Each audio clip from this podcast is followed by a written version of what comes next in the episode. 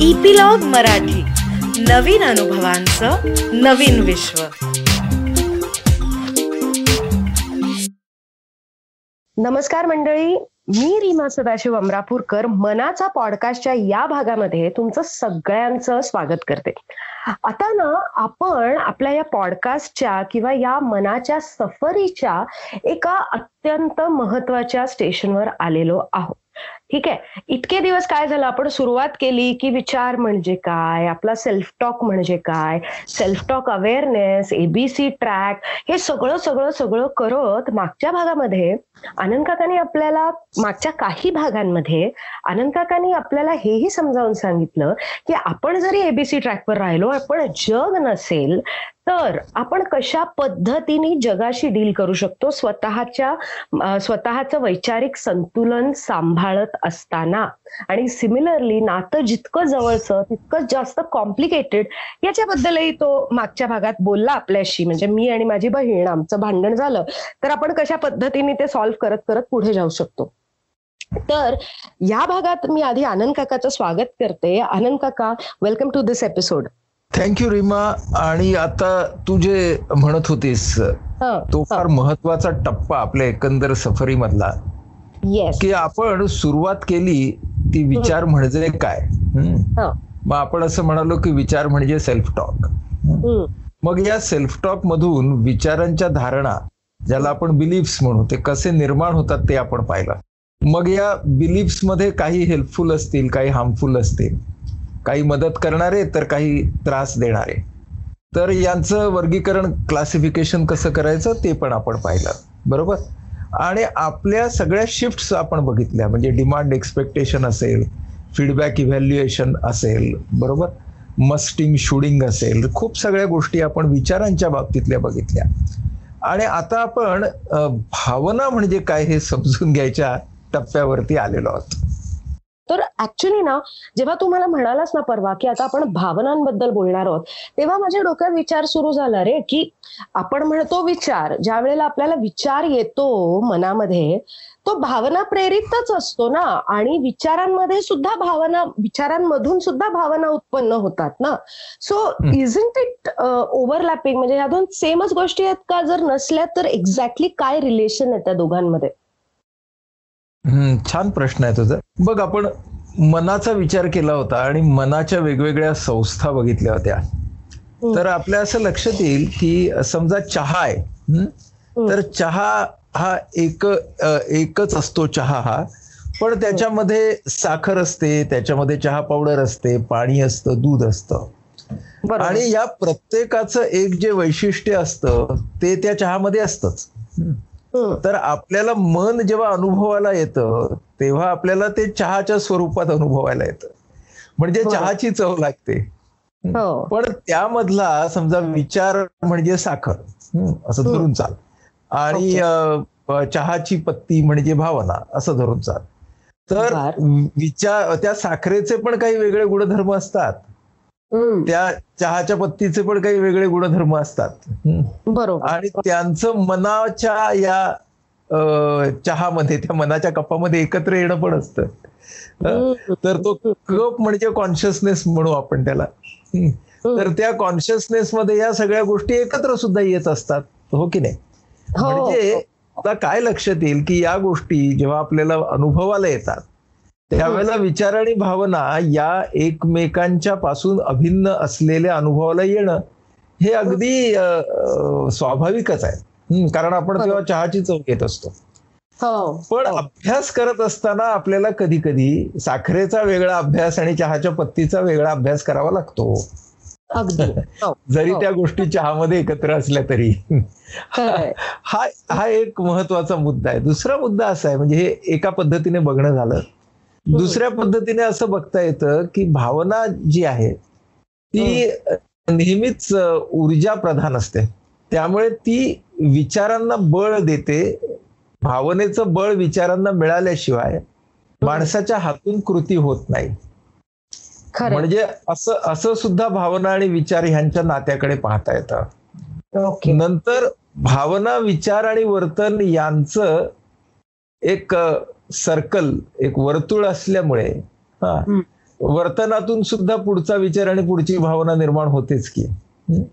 म्हणजे. एका बाजूने त्यांचं कंटिन्युएशन आहे हे सुद्धा आपल्या लक्षात येईल.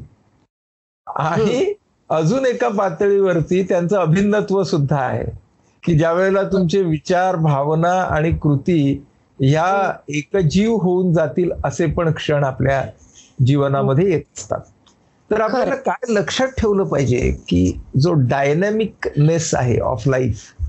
म्हणजे सततची परिवर्तन करण्याची या मानवी जीवनाची एक मूळ प्रवृत्तीच आहे म्हणजे. ती मानसशास्त्र सुद्धा मान्य करतं ती तत्वज्ञान सुद्धा मान्य करतं की हे परिवर्तनीय आहे. आणि सततचं जे परिवर्तनीय असतं ते. जेव्हा अतिशय गतिमान पद्धतीने तुमच्यासमोर येत असतो. त्यावेळेला ते तुम्हाला एकजीव भासतं. म्हणजे ज्ञा- ज्ञानेश्वरांनी सुद्धा ज्ञानेश्वरीमध्ये भोवऱ्याचं उदाहरण दिलेलं आहे. हो. की भोवरा जेव्हा अतिशय वेगवान असतो त्यावेळी तो तुम्हाला मला स्थिर भासत असतो. पण तो. मुळात स्थिरच असतो तो अतिशय गतिमान असतो. आणि आपल्या मनाचं असं असतं की आपण म्हणून चालतो आपण शब्द सुद्धा वापरतो बरं का की मन स्थिर करा. हा, पण ते स्थिर करा म्हणजे ते गतिमानच असतं नेहमी. तर त्यामध्ये तो स्थिरता ही वेगळ्या अर्थानं आपण म्हणत असतो. पण पण मुळात हे सगळं परिवर्तनीय आहे हेही लक्षात ठेवलं. तर विचार भावना आणि वर्तन ह्याच्या नात्यामध्ये सुद्धा या सगळ्या छटा येणार. हे आपण लक्षात घेणं आवश्यक आहे. पण आपण जेव्हा अगदी पहिल्यांदा असं म्हणालो होतो की माणसं ही काही विचार प्रधान असतात काही भावना प्रधान असतात काही. वर्तन प्रधान असतात. म्हणजे some people are inclined cognitively some. Inclined emotively some inclined behaviourally हे सुद्धा प्रत्येकाचा एक स्वभाव असतो किंवा प्रत्येकाचा एक कल असतो प्रत्येकाचं एक इन्क्लिनेशन असतं सो खरंय. हे सुद्धा आपल्याला सगळं लक्षात घ्यावं लागतं आता कुणी याच्यावरती म्हणेल की अरे बापरे हे फारच कॉम्प्लिकेटेड आहे. पण हे फार मजेदार सुद्धा नाही का की एकाच. गोष्टीकडे आपण अनेक पद्धतीने बघू शकतो याच्यामध्ये मजा पण असू शकते त्यामुळे. आपल्याला ते कॉम्प्लिकेटेड आहे असा शब्दच आपण वापरला. की वेगळी भावना निर्माण होते. पण आपण हो. म्हटलं की मजेदार आहे. तर मग. वेगळी भावना निर्माण होते बघ.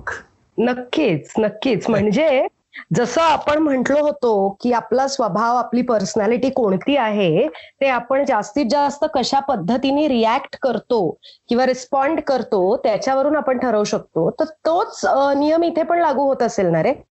एखाद्या प्रश्नाला रिस्पॉन्ड करताना किंवा एखाद्या घटनेला रिस्पॉन्ड करताना आपण वैचारिक पद्धतीने करतो भावनिक पद्धतीने करतो का कृतिशील पद्धतीने करतो? हे ह्याच्यावर आपली पर्सनॅलिटी ठरत असेल ना? याच्यात याही म्हणजे बाबतीत. म्हणजे खरं म्हणजे आपण तिन्ही पद्धतीने करतो पण त्यातल्या त्यात आपला कल कुठे असतो? हा. आपण ना म्हणजे ना सगळं कुठे येऊन भिडतं तुला सांगतो. हे सगळं शेवटी ना. आपल्या awareness of thoughts awareness of emotions awareness of my actions याच्यावरती ते अवलंबून असतं. म्हणजे आता जसं आपण इमोशनल अवेअरनेस म्हणतो अ, जसा आपण थॉट अवेअरनेस म्हणतो तसा ऍक्शन अवेअरनेस पण आहे. म्हणजे बुद्ध तत्वज्ञानातली काही ज्या ध्यान पद्धती आहेत तर त्याच्यामध्ये त्यांनी हे सांगितलेलं आहे की तुमच्या प्रत्येक कृतीकडे तुम्ही कसं बघा. तुमच्या बोटांच्या हालचालीच्या कडे तुम्ही कसं बघा म्हणजे ऍक्शन अवेअरनेस सुद्धा खूप महत्त्वाचा असतो त्यामुळे या सगळ्यामध्ये काय आहे की तुमचं ज्ञान आहे ना हं, तुम्हाला जे ज्ञान मिळालं विचारांबद्दल भावनांबद्दल वर्तनाबद्दल ते हं. तुम्हाला प्रत्यक्षात जेव्हा अनुभवायचं असेल. तेव्हा तो अवेअरनेस लागतो नाहीतर आपण विचारांमध्ये गुंग होतो म्हणजे विचारात वाहवतो कधी हं. भावनेच्या भरात जातो हं. बरोबर. आणि कधी कृती करताना कोणती कृती केली आहे हे आपल्याला नंतरच समजतं कृती केल्यावर. भांडणांच्या वेळेला असं बऱ्याचदा होतं कारण माझा एक मित्र होता बरं का आणि त्याच्याशी माझं खूप भांडण व्हायचं नेहमी. आणि. आमचं भांडण असं टोकाला गेलं ना की त्याची एकच रिॲक्शन असते असायची. तू ना मला हे असं बोट दाखवून माझ्याशी बोलू नकोस. तू ना आणि मग तेव्हा माझ्या लक्षात यायचं ओ माय गॉड मी त्याच्याकडे बोट दाखवून त्याच्याशी बोलते. सो हा सो तू जे म्हणतोयस की कृतीचा जो अवेअरनेस आहे तो नंतर आपल्या लक्षात येतो की अरे आपण अशी ऍक्शन केली किंवा ऍक्टिव्हिटी केली किंवा जे काही आहे. पण coming back to what we discussed earlier की विचारातूनच भावना पण तयार होतात आणि भावनांमध्येही विचार हा असतो असू शकतो.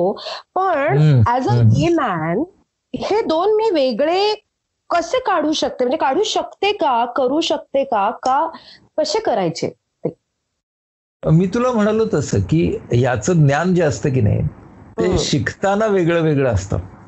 हो पण आपण ज्या वेळेला आपण आता काय म्हणालो की ज्ञान वापरायची बैठक काय आहे तर हम्म. ती कॉन्शियसनेस आपला हं. म्हणजे हो. त्याच्यावरती ते ज्ञान आपण वापरलं.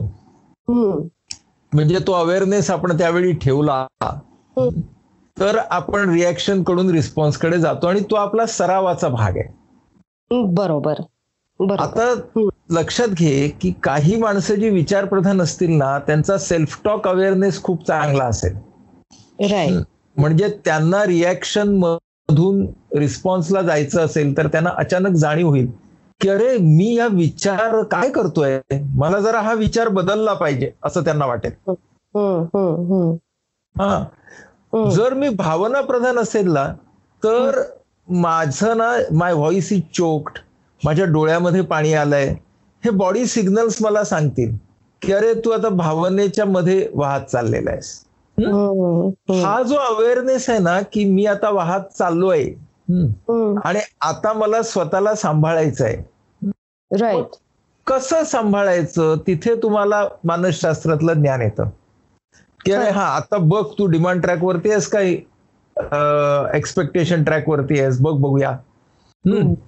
तू फीडबॅकला आहेस का? तू इव्हॅल्युएशनला आहेस? बघ स्वतःकडे.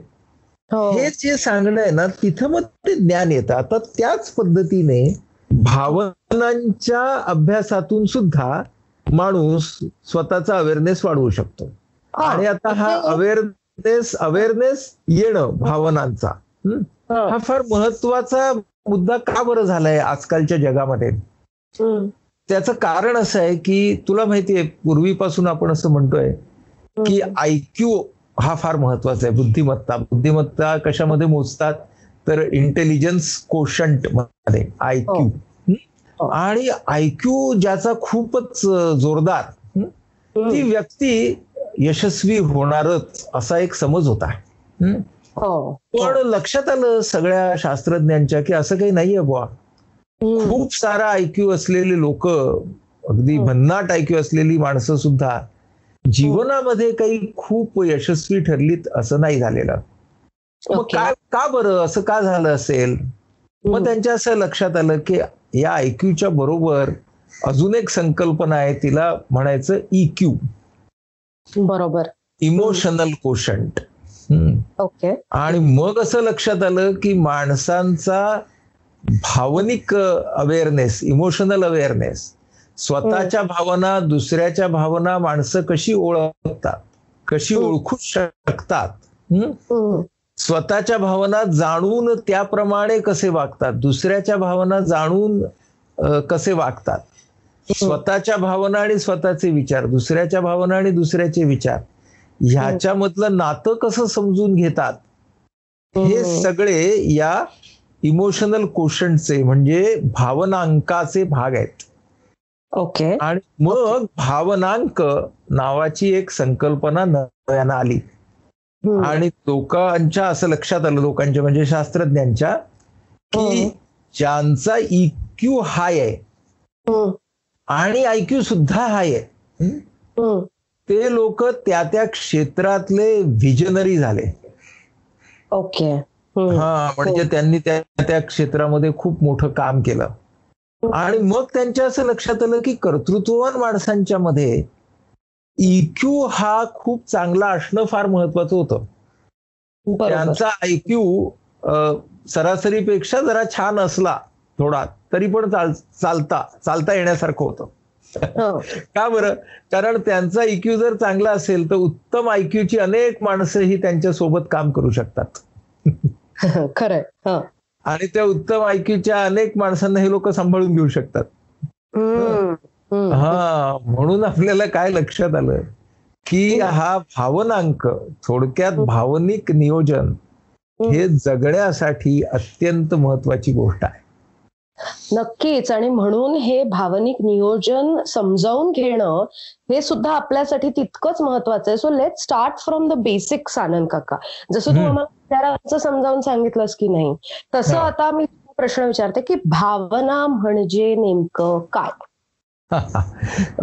भावना म्हणजे काय रे भाऊ. असं आपण असं आपण पुलंच्या भाषेमधला प्रश्न विचारू. पुलंचं कॅरेक्टर असतं ते विचारतं ना मादक पदार्थ म्हणजे काय रे भाऊ? तर तसं. तसं म्हणजे तसं हा भावना म्हणजे काय रे भाऊ? सो भावना आता शब्दच किती छान आहे बघ की इंग्रजीतला शब्द आहे इमोशन इमोशन ह्याचा अर्थ आहे एनर्जी इन मोशन म्हणजे म्हणजे मुळामध्ये भावना ही ऊर्जा आहे हे लक्षात घेतलं पाहिजे आपण. आणि तो अनुभव आहे भावनिक अनुभव आहे? बरोबर. आता हा जो भावनिक अनुभव आहे या अनुभवाचे अनेक पैलू आहेत जे आता आपण समजून घेणार आहोत. पण मुळामध्ये हा अनुभव आहे ओके? हा डायनॅमिक म्हणजे गतिशील असा अनुभव आहे. हा ऊर्जेचा हा एनर्जीचा अनुभव आहे. या गोष्टी आपण लक्षात घेऊया. हा सतत बदलणारा बदलू शकणारा अनुभव आहे. ओके. आणि आणि त्यामध्ये ठोकळे नाहीयेत भावनांचे. भावनिक अनुभव हा ठोकळेबाज नाही. ठोकळेबाज याचा अर्थ असा की भावनिक अनुभवामध्ये आता लाल रंगाचा ठोकळा आला त्याचे नाव संताप. त्यानंतर निळ्या रंगाचा ठोकळा आला त्याचे नाव शांती. त्यानंतर हिरव्या रंगाचा ठोकळा आला त्याचे नाव प्रेम. असं नाही. तर. हे मुळातच आपल्याला लक्षात घेतलं पाहिजे की भावनिक अनुभव हा ठोकळेबाज नाही मग. भावनिक अनुभव हा कसा आहे तर. भावनांचा वर्णपट आहे वर्णपट ह्याचा अर्थ स्पेक्ट्रम आणि. त्या स्पेक्ट्रम वरती अनेक तऱ्हेच्या भावनांचे रंग आहेत ओके त्या रंगांमध्ये सुद्धा छटा आहेत म्हणजे समजा शांतीचा रंग निळा असेल प्रेमाचा समजा हिरवा असेल तर त्या हिरव्या रंगामध्ये सुद्धा खूप छटा आहेत. हो त्या. स्त्रियांना पुरुषांपेक्षा खूप जास्त कळतात. हो हा. स्त्रियांना स्त्रियांना इतकं करेक्ट कळतं की हा ऑलिव्ह ग्रीन आहे. हा हो. हा अजून दुसरा कुठला ग्रीन आहे. हा, पुरुषांना जेमतेम निळा पिवळा वगैरे कळला तर कळतो. हो. इतके ते इतके ते रंगांधळे असतात. पण गमतीचा भाग बाजूला ठेवू. पण. भावनांच्या छटा असतात. भावनिक अनुभवाचे पदर असतात. भावनिक अनुभव ठोकळेबाज नसतो. हे का महत्वाचं आहे माहितीये का. की आपलं मन या भावनिक अनुभवांना सुद्धा जितकं ठोकळेबाज करेल ना. तितका आपला भावनांक कमी. हा आणि जितका तो स्पेक्ट्रममध्ये बसवेल त्या सगळ्या भावनांना त्यांच्या वेगवेगळ्या छटा अनुभवाला येतील त्या व्यक्तीच्या तसा त्या भावनांचा अनुभव अनेक पदरी होईल. आणि तो अनेक पदरी झाला तर आपण त्याला काय म्हणतो की ज्ञान वाढलं जाणीव वाढली. अवेअरनेस वाढला. त्यालाच आपण काय म्हणतो? आस्वाद घेणं. म्हणून तुझ्या कसं लक्षात येईल की अनेक ठिकाणी आपण अशा प्रकारे शिकवण्याची पद्धत आहे की तुम्ही चित्रांचा आस्वाद कसा घ्याल? पेंटिंग असतील. हा हो, तुम्ही हो. संगीताचा आस्वाद कसा घ्याल? तुम्ही चित्रपटाचा आस्वाद कसा घ्याल? नाटकाचा कसा घ्याल? हे सगळं का बरं आलं? कारण ह्या सगळ्या ज्या कला आहेत त्या नेहमी भावनाच तुमच्यासमोर मांडतात प्रगट करतात. नृत्य असू दे नाट्य असू दे गायन असू दे. हम्म. चित्रकला असू दे काय आहे? That is all emotional expressions आणि ही. माणसाने का तयार केली? तर खरं म्हणजे जो जो कलाकार आहे त्याच्या भावनांकाचा विकास तर व्हायलाच पाहिजे. पण जे सगळे पाहणारे आहेत त्यांचा पण भावनांक वाढला पाहिजे का नाही? नक्कीच नक्कीच. आणि आपण काय करतो की आपण ह्या सगळ्या अनुभवांच्याकडे. भावनिक अवेअरनेस वाढवण्याचं माध्यम म्हणून त्या अनुभवांकडे पाहतच नाही बघ. ट्रू आणि मग आपण काय करतो की आपण पिक्चर बघतो. कसा होता? बरा होता. कसा होता? फर्स्ट क्लास होता. पण म्हणजे काय? फर्स्ट क्लास आणि बरा. या दोघांच्या मध्ये फरक काय होता हे आपण पाहत नाही. किंवा एखाद्या चित्रपटाच्या एखाद्या प्रसंगामध्ये सुद्धा खूप भावना येऊ शकतील. हा अनेक भावना त्याच्यात तुम्हाला दिसतील. हा विचार आपण करत नाही. त्या दृष्टीने आपण चित्रपट पाहिला नाही की तो अनुभव जो आहे तो अनुभव आपल्यासाठी तोटका झाला. आपल्यासाठी खूप सीमित आणि मर्यादित झाला तो अनुभव. लक्षात? त्यामुळे ज्या प्रमाणामध्ये आपण भावनांचा अभ्यास करू भावनांचा अवेअरनेस आपल्यामधला वाढवू तितकी आपली रसिकताही वाढते. हा एक चांगला भाग झाला.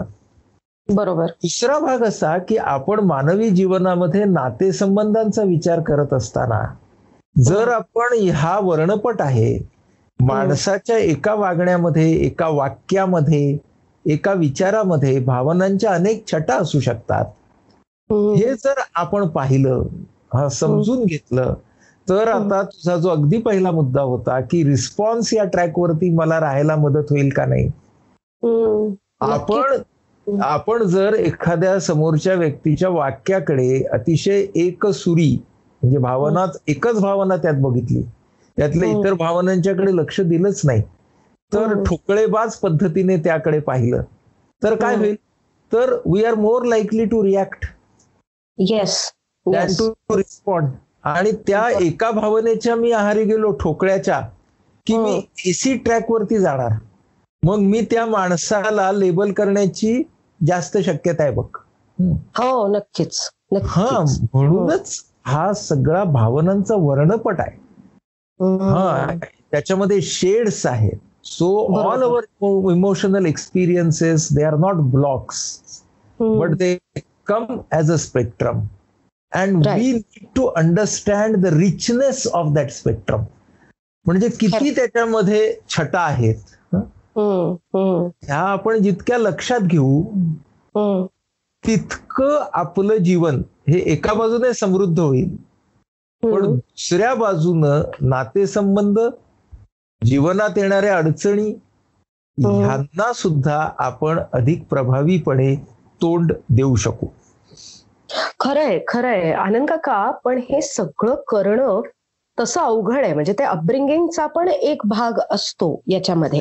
की जगाकडे तुम्ही ब्लॅक अँड व्हाईट या दृष्टीने बघू नका त्याच्यामध्येही छटा असतात. आणि जे आपण अगदी पहिल्या भागापासून सांगतोय की माणूस आणि त्याचं वर्तन हे आपण वेगवेगळं ठेवायला शिकलं पाहिजे. आय थिंक ह्याच्यातही या स्पेक्ट्रमचाच भाग आहे की जस्ट बिकॉज एखाद्या व्यक्तीने एखादं वाईट कृत्य केलं म्हणून त्या व्यक्तीला काळ्या ठोकळ्या म्हणजे किंवा काळ्या काचेचा चष्मा लावूनच ती व्यक्ती काळी आहे असं न म्हणता त्याच्यामध्ये शेड्स ऑफ ग्रे आहेत व्हाईट आहेत ब्लू आहेत हे आपण रेकग्नाइज करणं असंच. असाच याचा अर्थ आहे ना म्हणजे हे झालं व्यक्तीच्या बद्दल हा पण आता व्यक्तीच्या बद्दल असं आपण जेव्हा म्हणतो तेव्हा त्या व्यक्तीच्या निमित्ताने. आपल्या मनामध्ये निर्माण झालेल्या भावनांबद्दलच आपण बोलत असतो की नाही? नक्कीच नक्कीच हा. नक्कीच. हा. म्हणजे म्हणजे आपण ते जर समजून घेतलं तर. त्या भावनिक शहाणपणाचा. आपल्याला खूप फायदा जीवनामध्ये होऊ शकतो ही गोष्ट महत्वाची म्हणून आपण काय करणार आहोत? की आपण भावनिक अनुभव म्हणजे काय? आणि त्याच्या वेगवेगळ्या अंगांची आपण चर्चा करू. हं. ओके. आणि ते आपण पहिलं शिकून घेऊ. आणि मग नंतर वर्गीकरण कसं करायचं भावनांचं त्याच्याकडे आपण. आणि त्यानंतर मग नियोजन कसं करायचं आणि त्या नियोजनाची तत्व काय ते आपण पाहू. असे आपले टप्पे राहणार आहेत. आणि हा हो, खूप हो. इंटरेस्टिंग प्रवास असणार आहे. नक्कीच नक्कीच. आणि हा प्रवास आपण पुढच्या आठवड्यात पुढची पायरी आपण घेणार आहोत की भावनिक अनुभवांचे वेगवेगळे पैलू तू आम्हाला समजावून सांगणार आहेस. पण मला जाता जाता म्हणजे मी माझं असं मत आहे की श्रोत्यांनी आता जे या भागात जे आपलं डिस्कशन किंवा आपली चर्चा झाली त्यानुसार तुमचा इक्यू कसा आहे याच्याबद्दल तुम्ही विचार करा. जर तुम्ही ठोकळ्यांमध्ये सगळं बघत असाल तर ते स्पेक्ट्रममध्ये कसं आणता येईल या दृष्टीने तुम्ही विचार करा. आणि दुसरं टोक जे मला दिसतंय बरं का आनंद काका जर कधी कधी माझ्या बाबतीत जो प्रॉब्लेम होतो की खूपच जास्त स्पेक्ट्रम मध्येच दिसतं की जिथेही ठोक जिथे काही गोष्टींमध्ये ठोकळ्यांमध्ये बघायची गरज असते व्यवहारात विशेषतः तिथेही आम्हाला स्पेक्ट्रम मध्येच सगळं दिसतं. आणि मग वेगळेच प्रॉब्लेम निर्माण होतात रे. सो त्याच्याशीही कसं डील करायचं हेही तू आम्हाला सांग. पण त्याच्या आधी आपण आपल्या भावनिक अनुभवांचे वेगवेगळे पैलू समजावून घेणार आहोत पुढच्या आठवड्यात. आणि या बाबतीतले तुमचे जे काही प्रश्न असतील ते आम्हाला नक्की कॉमेंट्समध्ये लिहून कळवा. म्हणजे will be able to cover those आणि जाता जाता आनंद काका आपल्याला विटॅमिन देणार आहे. आनंद काका विटॅमिन प्लीज आत्ता लक्षात आलं की कविवर्य बासी मर्ढेकर यांची एक फार चांगली ओळ आहे. ती ओळ अशी आहे की भावनेला येऊ देगा शास्त्र काट्याची कसोटी. हा कारण आपण भावना ही ऍबस्ट्रॅक्ट आहे असं म्हणतो ना? आणि हो. मर्ढेकर आपल्याला काय सांगतायत? भावनेला येऊ देगा शास्त्र काट्याची कसोटी. हा. तर आपल्याला तेच शिकायचंय. आणि विज्ञान हे भावनेला ही शास्त्र काट्याची कसोटी कसं देतं ते बघूया पुढच्या भागात. येस ऑन दिस नोट सगळ्यांनी ऑन दिस नोट सगळ्यांनी विचार करा.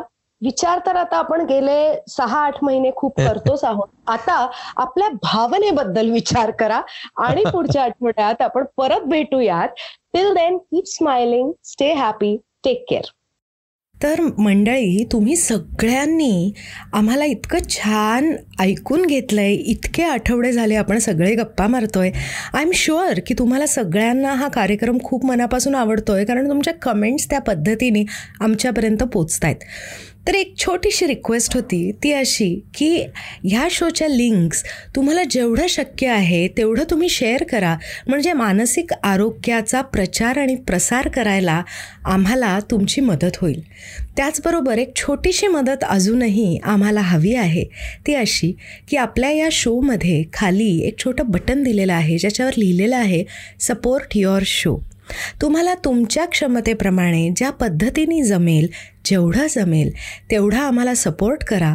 म्हणजे हा शो आम्हाला असाच चालू ठेवता येईल.